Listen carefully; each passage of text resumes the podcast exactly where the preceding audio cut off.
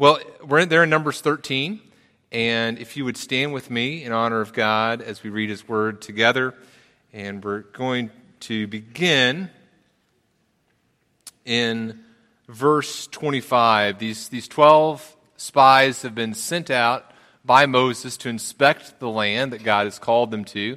And then we come to verse 25 and we read this. It says, At the end of 40 days, they returned from spying out the land. And they came to Moses and Aaron and to all the congregation of the people of Israel in the wilderness of Paran at Kadesh. They brought back word to them and to all the congregation and showed them the fruit of the land. And they told him, We came to the land to which you sent us. It flows with milk and honey, and this is its fruit. However, the people who dwell in the land are strong, and the cities are fortified and very large.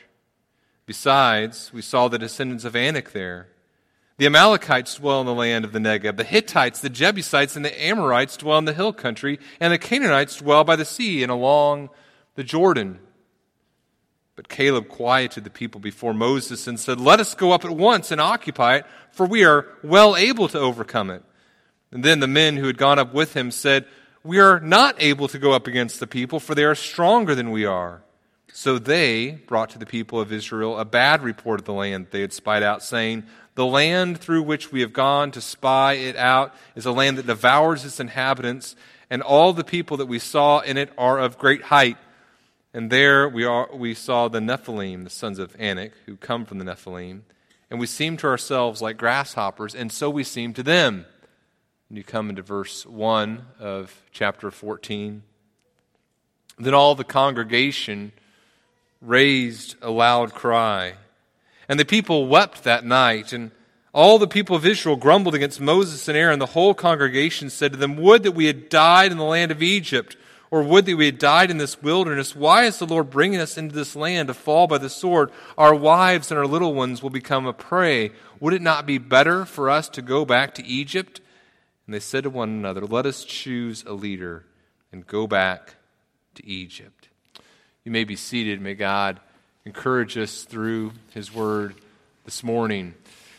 And Father, we do ask your blessing on us. We ask that you would be, be kind to us, help us to think about these, these truths and to assess our lives and walk in joyful obedience to you and experience the, the blessing of, of a right relationship with you. We pray this in your Son, Jesus' name. Amen.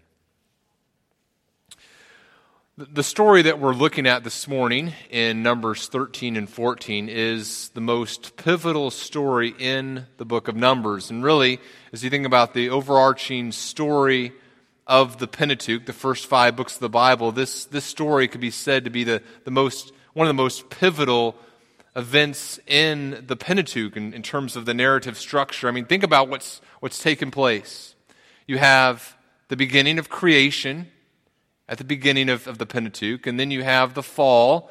You have God, through Abraham, promising deliverance uh, and, and, a kingdom and a, and a, king and this, this land that, that this kingdom is going to exist in. And then you have the stories of the patriarchs, and you have the patriarchs arriving in Egypt at the end of the book of Genesis. And then as you come into the book of Exodus, you have the people being taken out of Egypt, taken out of slavery, and prepared to be a people in this, this promised land, a land in which God's rest that was lost through sin, God's rest and joy and relationship can be experienced again. And then, when they're on the, the cusp of entering into the promised land, here in Numbers 13 and 14, they send 12 spies into the land, and they ultimately fall short. This, this story is, is pivotal for us understanding what takes place in the Pentateuch and what the people who are reading the Pentateuch are, are supposed to, to think and how they're supposed to respond to this, this story. Surprisingly then, surprisingly then, some people sometimes get this story wrong. Sometimes I've heard people talk about this story and say, so the, the, the message here is we need to dream big and, and believe in ourselves. We need to kind of uh, think big thoughts and, and be adventuresome and, and not be afraid. And maybe there's some good ideas there, but, but that's not what the, the point of this passage is. A few months ago, I was uh, going into the kitchen and I saw my oldest daughter, Hannah, there in the kitchen, and, and she was a little stressed out. She kind of had a bunch of books laid out and she was kind of looking at them and she was kind of writing some notes. And I said, What's wrong, Hannah? And she said, Oh, Dad, I just, I have so much to do. I don't know how I'm going to get this, all this done. And you know, you know how someone kind of can, can feel overwhelmed by life and circumstances. That's where my daughter was at. And I said, Hannah, let me help you here. Hannah, I want you to believe in yourself and reach for the stars. And she started laughing because I've never told her to believe in herself and reach for the stars. I said, no, wait, wait, Hannah, hold on. Let me help you some more. I want you to reach beyond the stars.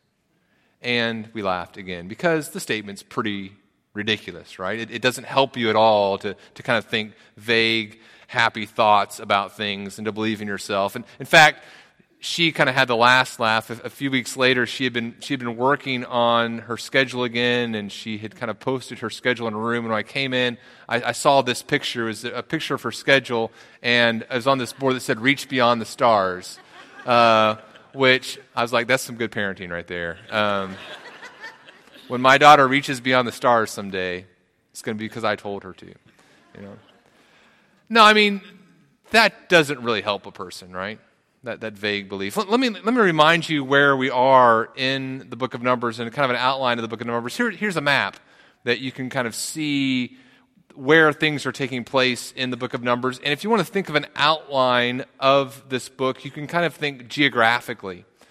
The story begins kind of far there in the south around Mount Sinai, kind of at the bottom of the screen there. You, you see Mount Sinai, and that's where the first 10 chapters, nine chapters and 10 verses take place in the book of Numbers.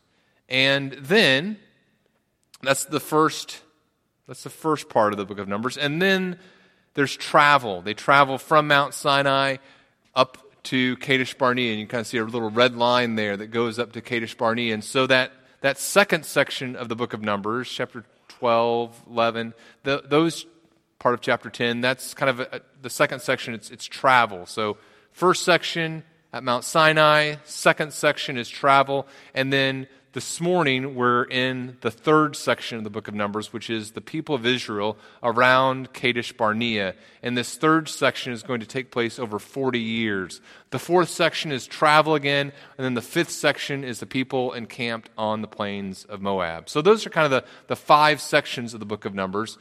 This morning we're at Kadesh Barnea.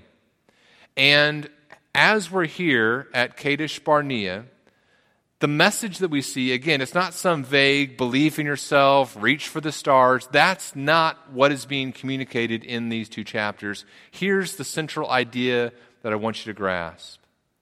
What we're going to see is that obedience, or excuse me, belief produces obedience, which leads to joy. In fact, here's kind of a little chart here. So belief produces obedience and leads to joy. And as we go through these two chapters, what you're going to see is this kind of formula play itself out. Belief produces obedience, which leads to joy. And conversely,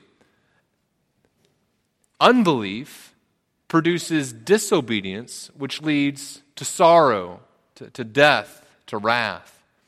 And, and so how does that apply to you and to me? Well, as we've talked about before, you and I are the people in the book of Numbers. Remember, as we see the New Testament writers talk about this passage, they say, We, like the people in the book of Numbers, have been rescued from bondage, and we are not yet in the place of God's rest. We're in this in between time. And so the message to us is the same as it is to the people here in the Pentateuch. But what, what you and I need to think about is this when I encounter disobedience in my life,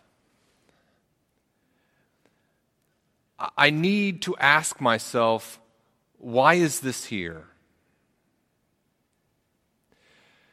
sometimes our temptation can be to do this. We encounter disobedience and we say, yeah, this, this disobedience is here, but, but I'm pretty sure things are okay with me and God, and, and so I'm expecting to experience joy. And what this passage tells us is, tells us is this look, if you encounter disobedience in your life, you need to ask yourself, why is this disobedience here? And sometimes the answer to that question can become very uncomfortable. So a person encounters disobedience, they say, okay, I, I, I see in Scripture how I'm supposed to treat my parents. I see the relationship that I'm supposed to have with friends at school. I see how I'm supposed to respond to authority. I see what I'm supposed to do in terms of media that I consume and participate in. And, and I, I see that I'm supposed to do that and I'm doing something different. I, I'm supposed to treat my wife in a certain way and I'm treating her in a way that's, that's not how God would have me treat her or think about her or, or whatever it is. I, I see how God says I'm supposed to handle my finances or view the world. I'm not doing that. So I, I'm encountering this disobedience and we ask ourselves, why is this here and do I want it to be here? And we can't just say, yeah, it's here, but that's just kind of one of those things. We say, okay, this disobedience is here. What does that say about my relationship with God? Does it mean that this is just kind of an aberration and I, I don't want it to be here? I'm going to ask God to deal with it? Or do I say, no, this disobedience is kind of at the core of who I am. And this disobedience is here because I don't really believe God. I don't believe what he says about his power. I don't believe what he says about how to live in obedience. I don't believe what he says about how joy is found. I don't believe that he is a great treasure. And if, if I come to that realization that I, that I don't believe God, then I've answered the question why the disobedience is there, and I need to be careful because where does that path lead? It leads to sorrow, it leads to God's wrath, it leads to judgment. If I want to experience joy, there needs to be obedience. And that obedience isn't something I just manufacture by reaching for the stars and believing in myself. No, the belief is very specific. It's a belief in God, a trust in Him. And that belief in God, specifically in His Son Jesus, in His salvific work, my belief in Jesus does what? It produces obedience and it leads to joy. In other words, if I find myself in a place of sustained disobedience, I cannot deceive myself and think that joy is in my future. I'm on a much different path. Belief leads to obedience, which leads to joy. Let's walk through this story together and, and see how this plays out in the book of Numbers, chapters 13 and 14. It begins with this it begins with the sending of the spies in verses 1 through 20.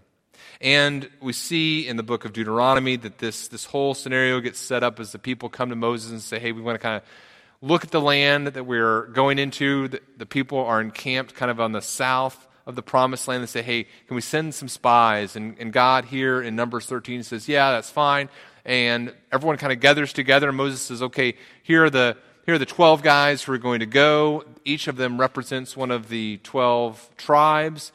Joshua comes from the tribe of Judah. I'm sorry, Caleb comes from the, from the tribe of Judah.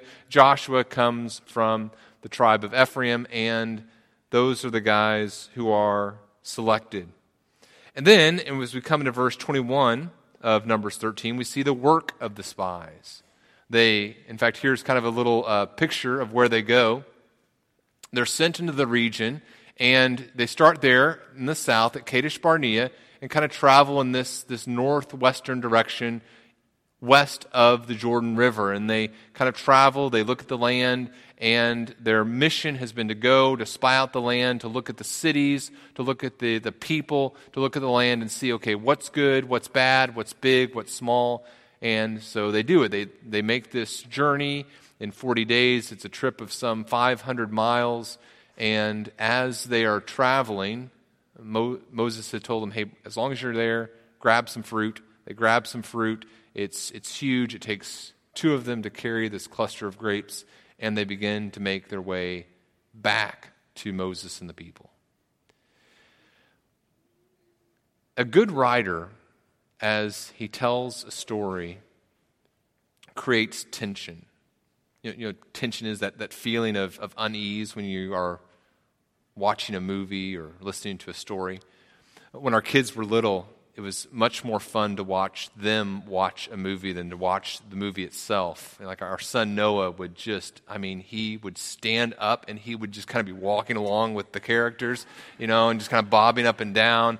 Um, our, our, daughter Hannah one time came to me and said, Daddy, I don't think I can watch cartoons anymore. Nothing ever goes right, you know, and so she just that kind of that, that stressful feeling. A few months ago, our children wanted to watch that movie. Um, Finding Dory.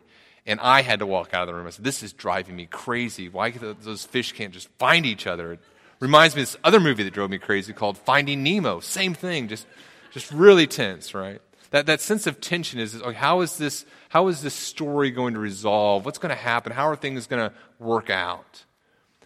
As the story begins here, the, the first part of the, the tension is okay, how's the land going to be? God has said this is going to be a, land, a good land, but remember this the people who are, who are traveling to the promised land have never been there. Moses, as he gives instructions to the guys, like uh, they're kind of vague, like, "Hey, just kind of go into this region. I, I don't know what you're going to find there. I've, I've, never been there. None of the people have actually been there." And so the tension is, okay, we've left Egypt and we've traveled to this place. It's been a hard trip. Is this going to really be a, a good place? And that tension is, is beginning to be answered. I mean, just ask the two guys who are carrying this big cluster of grapes. I mean, this, this is a, a land with, with good things in it. Next section we come to describes the report of the spies. The report of the spies.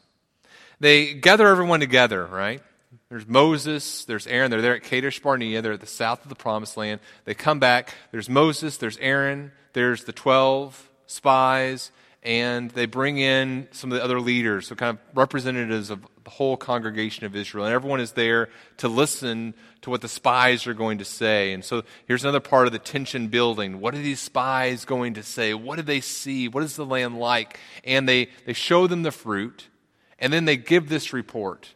And it's kind of a, a good news, bad news report. The, the land's good, the land itself.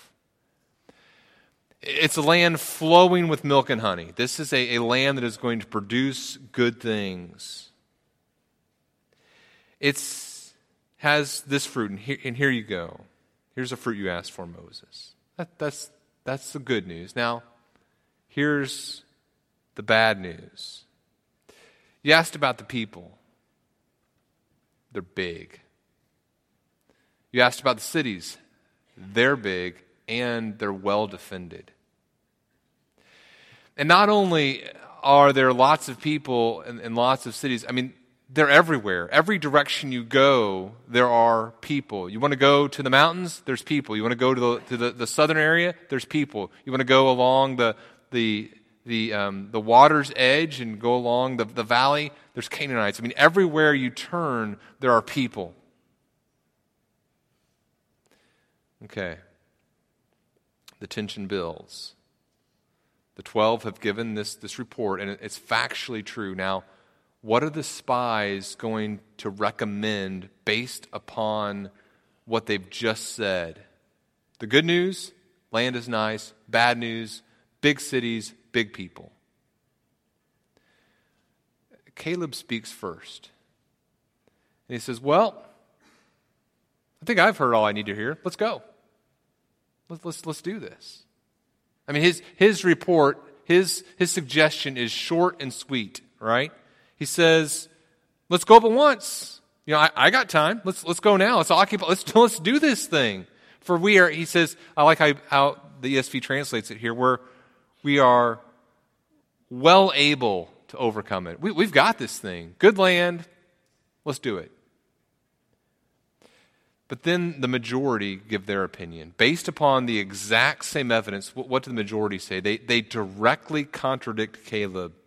They, they say, We are not able. You say we're well able. We are, say we, are, we are saying we are not able to go against this people. They're stronger than we are.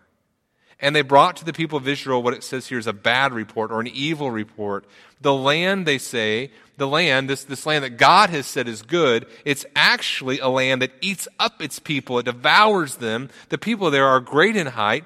We even saw the Nephilim, these, these huge people. And when we were around them, we were like, man, we're like grasshoppers. And they looked at us and, said, man, these guys are like grasshoppers. So here's, here's the situation. Imagine the scene the 12 have given a report. Caleb says, Yep, let's, sounds good to me, let's go. And the 10 say, Are, are you crazy? They're essentially saying, Look, if you listen to Caleb and you try to, I mean, did you hear what we said? If you listen to Caleb, you're a fool. If you think that going into this land, yeah, nice land, but if you think going into it is going to be a good idea, you are a foolish person. Now, let's, let's leave that scene for just a moment. And as, as we think about that scene, I hope you can see the cultural parallels that exist for us today.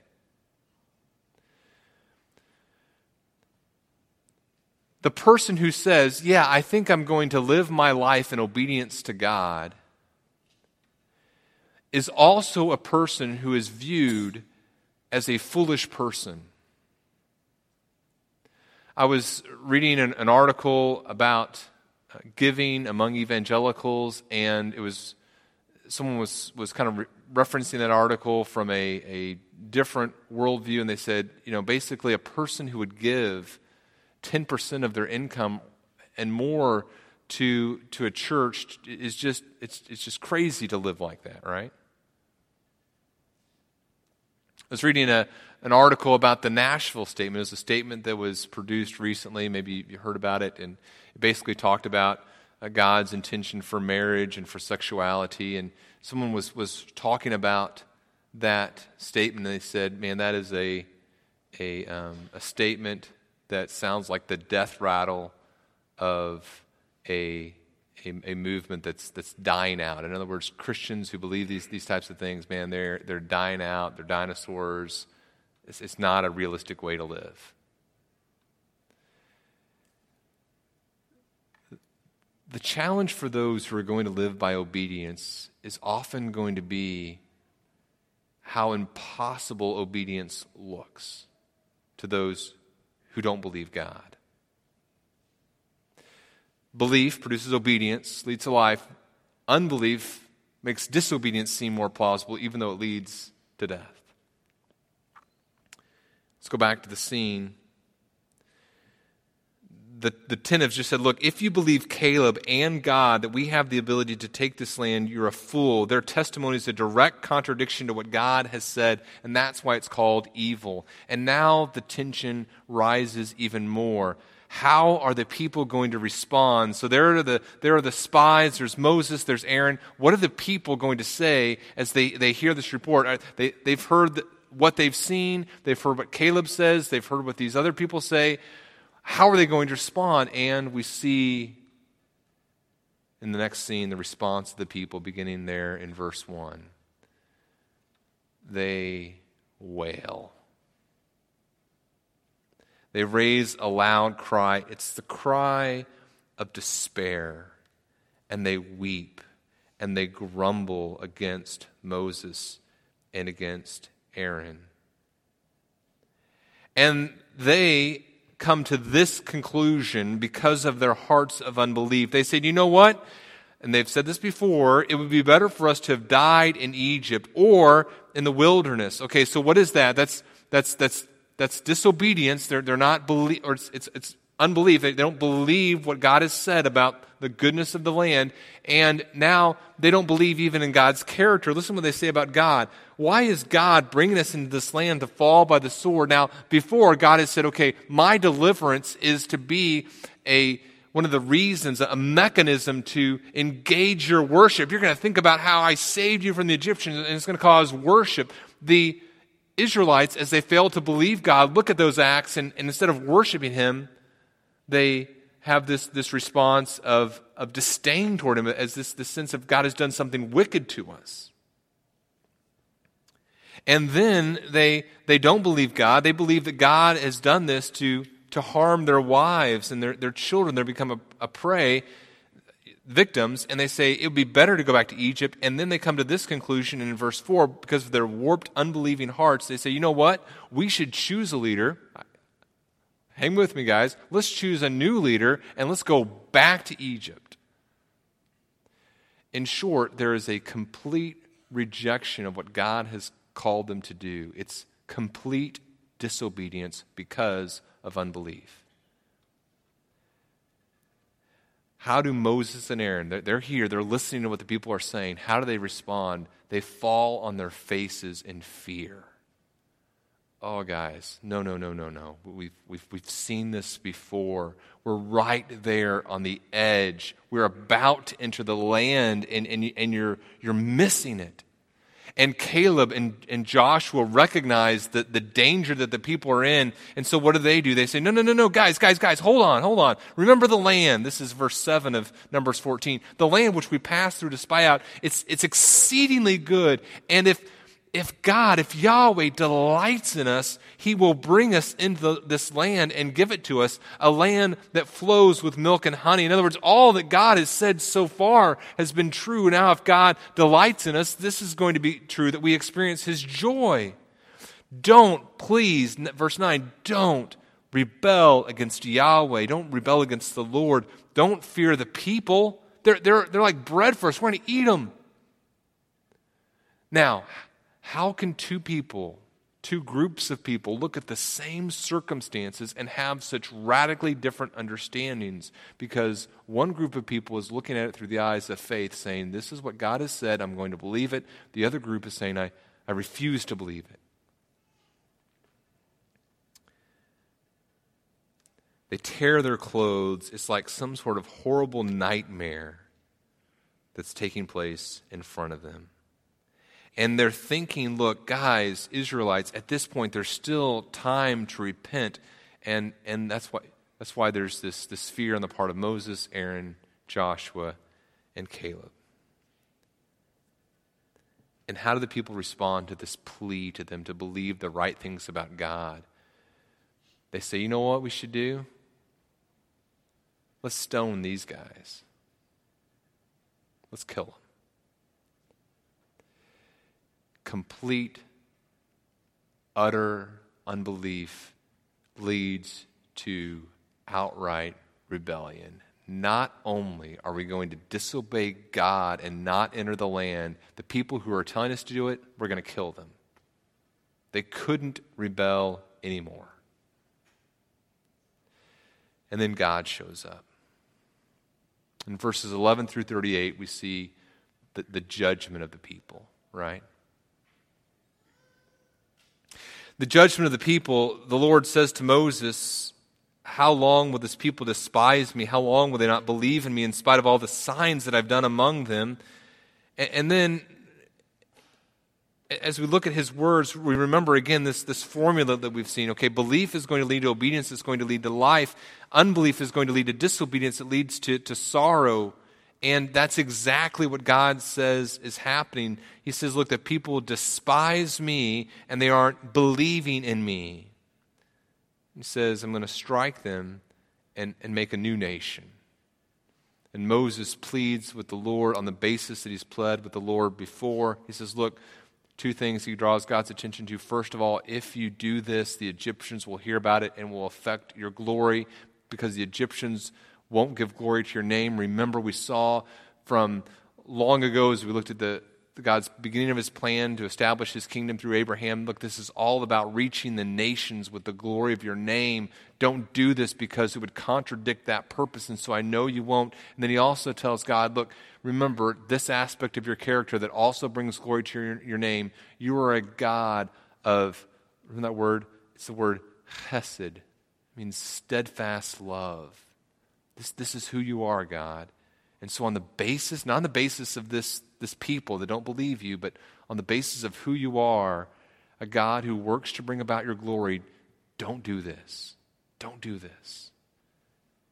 And God, always acting in accordance with his character, says, Yeah, I'm, I'm, I'm not going to do that. I'm going, I'm, I'm going to show mercy here. And yet, at the same time, there's, there's going to be consequences. And what happens? He says the people who are 20 years old, those who are over 20 years old, are, are not going to enter into the promised land. They're going to die there in the wilderness, which is, you know, it's what they said they wanted anyway, right? And those who are younger, the people that they said were going to be the people devoured by the land, they're going to be the people who experience the blessing of it. Now, who is this written to originally? It's not written to the people who die in the wilderness. Moses writes these things, compiles these things, I think primarily on the plains of Moab that we come to at the end of the book of Numbers. It's written to the next generation. And so, what this story is, is telling the original audience is okay, look, here you are. What are you going to do? Here's what your forefathers did. Now, now, what are you going to do? Now, as we come to the New Testament, the New Testament writer asks us the same thing in, in Hebrews 3. Okay, you, you are the people in Numbers. You're people who have been delivered from the bondage of slavery, and yet you haven't yet entered into God's rest in heaven. You're here in the between time. What are you going to do? Are you going to have a heart of faith that believes God and practices obedience, or are you going to be and experience this as joy, or are you going to be unbelieving, disobedient, and experience sorrow?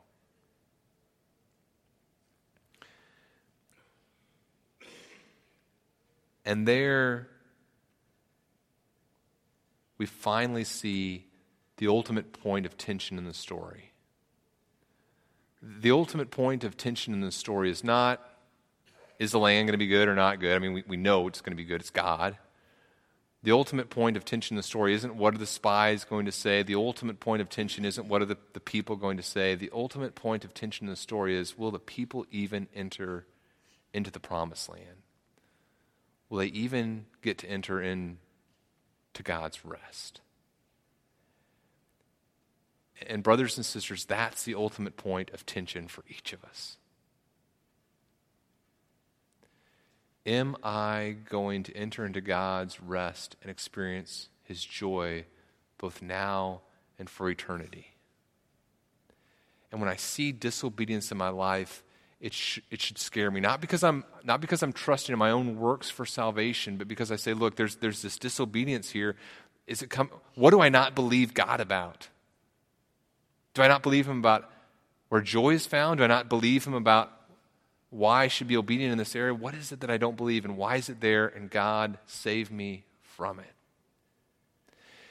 Let's do this. Let's leave these people here, there in Kadesh Barnea, for now. We're going to come back to them in a second. Let's, let's leave them there, and I want to give you some, some, the happy part of the story, okay? So we're going to travel into the future. Joshua and Caleb are there at Kadesh Barnea. Years go by, they went around the wilderness. The other people who are there at that scene, who are over 20, they, they all die. And now we're 45 years in the future, and we're in the promised land. And in fact, you can turn your Bibles to Joshua 14. And in Joshua 14, now we're 45 years in the future, and, and Joshua and Caleb, they've wandered around the wilderness, they've entered the promised land, and now uh, Joshua is approached by Caleb. And these guys were 40 back here in Kadesh Barnea. Now they're 85. Caleb is. Listen to what he says. This is Joshua 14 and verse 6. And Caleb comes to Joshua and says, You know what the Lord said to Moses, the man of God, in Kadesh Barnea concerning you and me. Hello, old chum. Let's, let's, let's go down memory lane here. Remember what, remember what God told Moses? Remember what Moses promised back 45 years ago? I was 40 years old, this is verse 7. I was 40 years old when Moses, the servant of the Lord, sent me from Kadesh Barnea to spy out the land, and I brought him word again as it was in my heart. But my brothers, you know all this, went up with me. They made the heart of the people melt, yet I wholly followed the Lord my God. And Moses swore on that day, saying, Surely the land which your foot has trodden shall be an inheritance for you and your children forever, because you have wholly followed the Lord my God. In other words, Joshua, remember that moment? Remember that moment where we came back and we stood before the people and we said, let's go. Let's, and I said, I said, yep, good land, big people, let's go. Remember what happened on that day? Moses promised me that land that you just came back from, someday it will be yours. Now, Caleb says, Joshua, to Joshua, I'm here to collect. I believe that promise I believed it then, I believe it now. Verse 10 God has kept me alive, just as he said, these 45 years since the time that the Lord spoke this word to Moses while Israel walked in the wilderness. I'm 85 years old today. I am still as strong today as I was in the day that Moses sent me. My strength now is as my strength was then for war and for going and coming. So give me the hill country. Let's do this thing. You know what that is? That's faith. This guy who's 85 years old wants to be obedient because he still believes God. The same land, it's, it's the same land, the same people are there. 45 years ago, the young guys looked at us and said, Man, we can't do this. It's been 45 years. Now, this 85 year old man says, Man, I'm, I'm still just as capable today to do it as I was 45 years ago. Why? Because God's going to do this thing. Let's go. I'm ready. Man, I love Caleb. And he does it. What is that? It's belief. You see, belief is not some just momentary assent to the truth. You know, I, I kind of believe that. Belief, true belief, is this, this sustained commitment to, to trusting in the Lord. In other words, I can't look at my life and say, you know what, I, I believed God one time, it didn't work out, I guess I shouldn't believe anymore. Belief says, you know what, I believed it today, I'm going to believe it tomorrow. Next week, you know what I'm going to do? Believe it. Ten years from now, I'm still going to believe God. 45 years from now, I'm still going to believe what God says about these issues, and I'm still going to trust Him and be obedient. Why? Because I believe. Joshua 15 describes how Caleb does it. There's this great scene where he says, Look, whoever goes up to Achsah, I'm, going to give them and, and, conquers it. I'm sorry, whoever, um, Achsah is, is his daughter.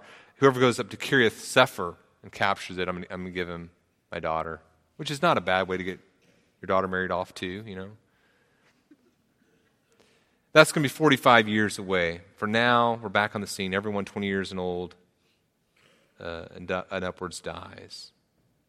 And then we see the last scene, we see the folly of the people in verses 39 through 45. They, they fail to believe God still. Now they say, you know what, you were right, we were wrong. Now let's go, now let's go conquer the land. And Moses says, no, no, no, no, no, that, that time's over. I've just told you what God has said is going to happen. No, no, no, we're going to do it. It's just, it's just disobedience because they still don't believe God. And they're routed. Now, here are the truths for application. I mentioned Hebrews 3. Hebrews 3 looks at this story and says, Look, as I swore in my wrath to that, that generation, they shall not enter my rest. And he says in Hebrews 3.12, Take care, brothers, lest there be in any of you an evil, unbelieving heart, leading you to fall away from the living God.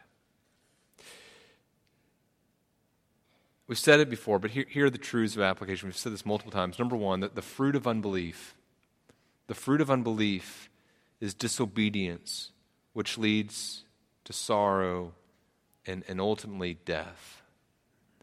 And so when I, when I encounter disobedience in my life, I say, okay, what is it that I'm not believing God about? Maybe I'm, I'm not believing what God says about the possibility of obedience. Maybe I don't believe what God says about the reward of obedience. Maybe I don't believe God about just, just the factual statements that He's made about how I should live. When I encounter disobedience in my life, what is it that I'm not believing Him about? And, and some of us are going to say, you know what? I haven't believed him about his son Jesus. I, am not, a, I'm not in Christ. I don't, I'm not a believer. I need to, to start there and place my faith in him. Others of us are going to say, you know what? The, the presence of this disobedience is not characteristic with who I am in Christ.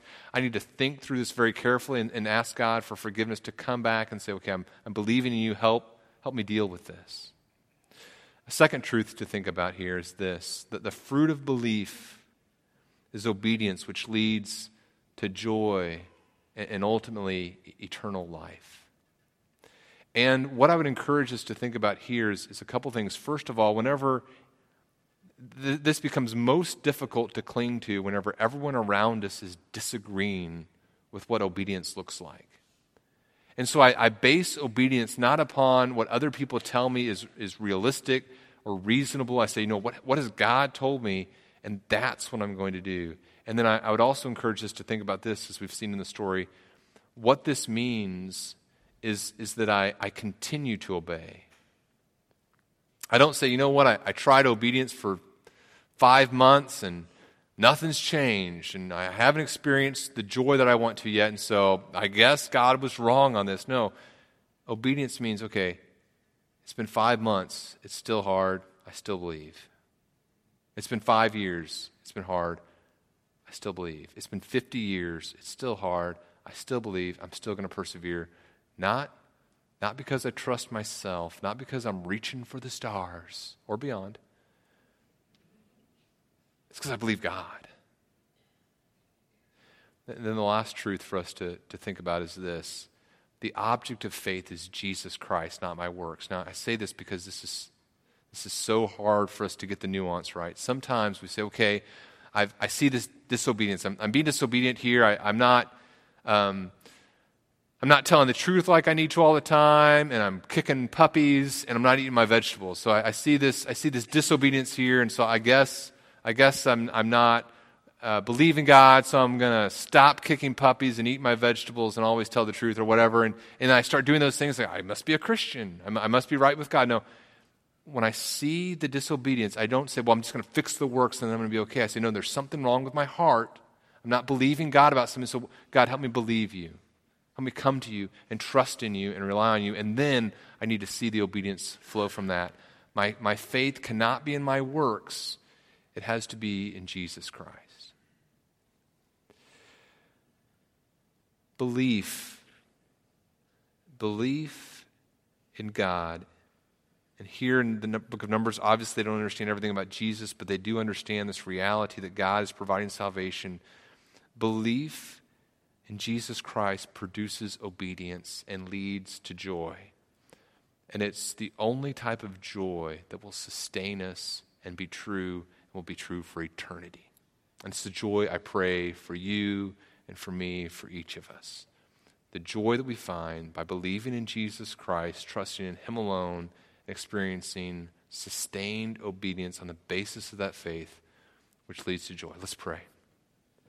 Father, thank you for your Son, Jesus. Thank you for the eternal life we have through faith in Him. We pray that you would help sustain us in our commitment uh, to, to trust in Him. Help us to do that today, tomorrow, for every moment that you grant us by your grace, not uh, just for our own glory, but for the glory of your great name that we desire to exalt, the purpose for which we were created. We pray this in Jesus' name. Amen.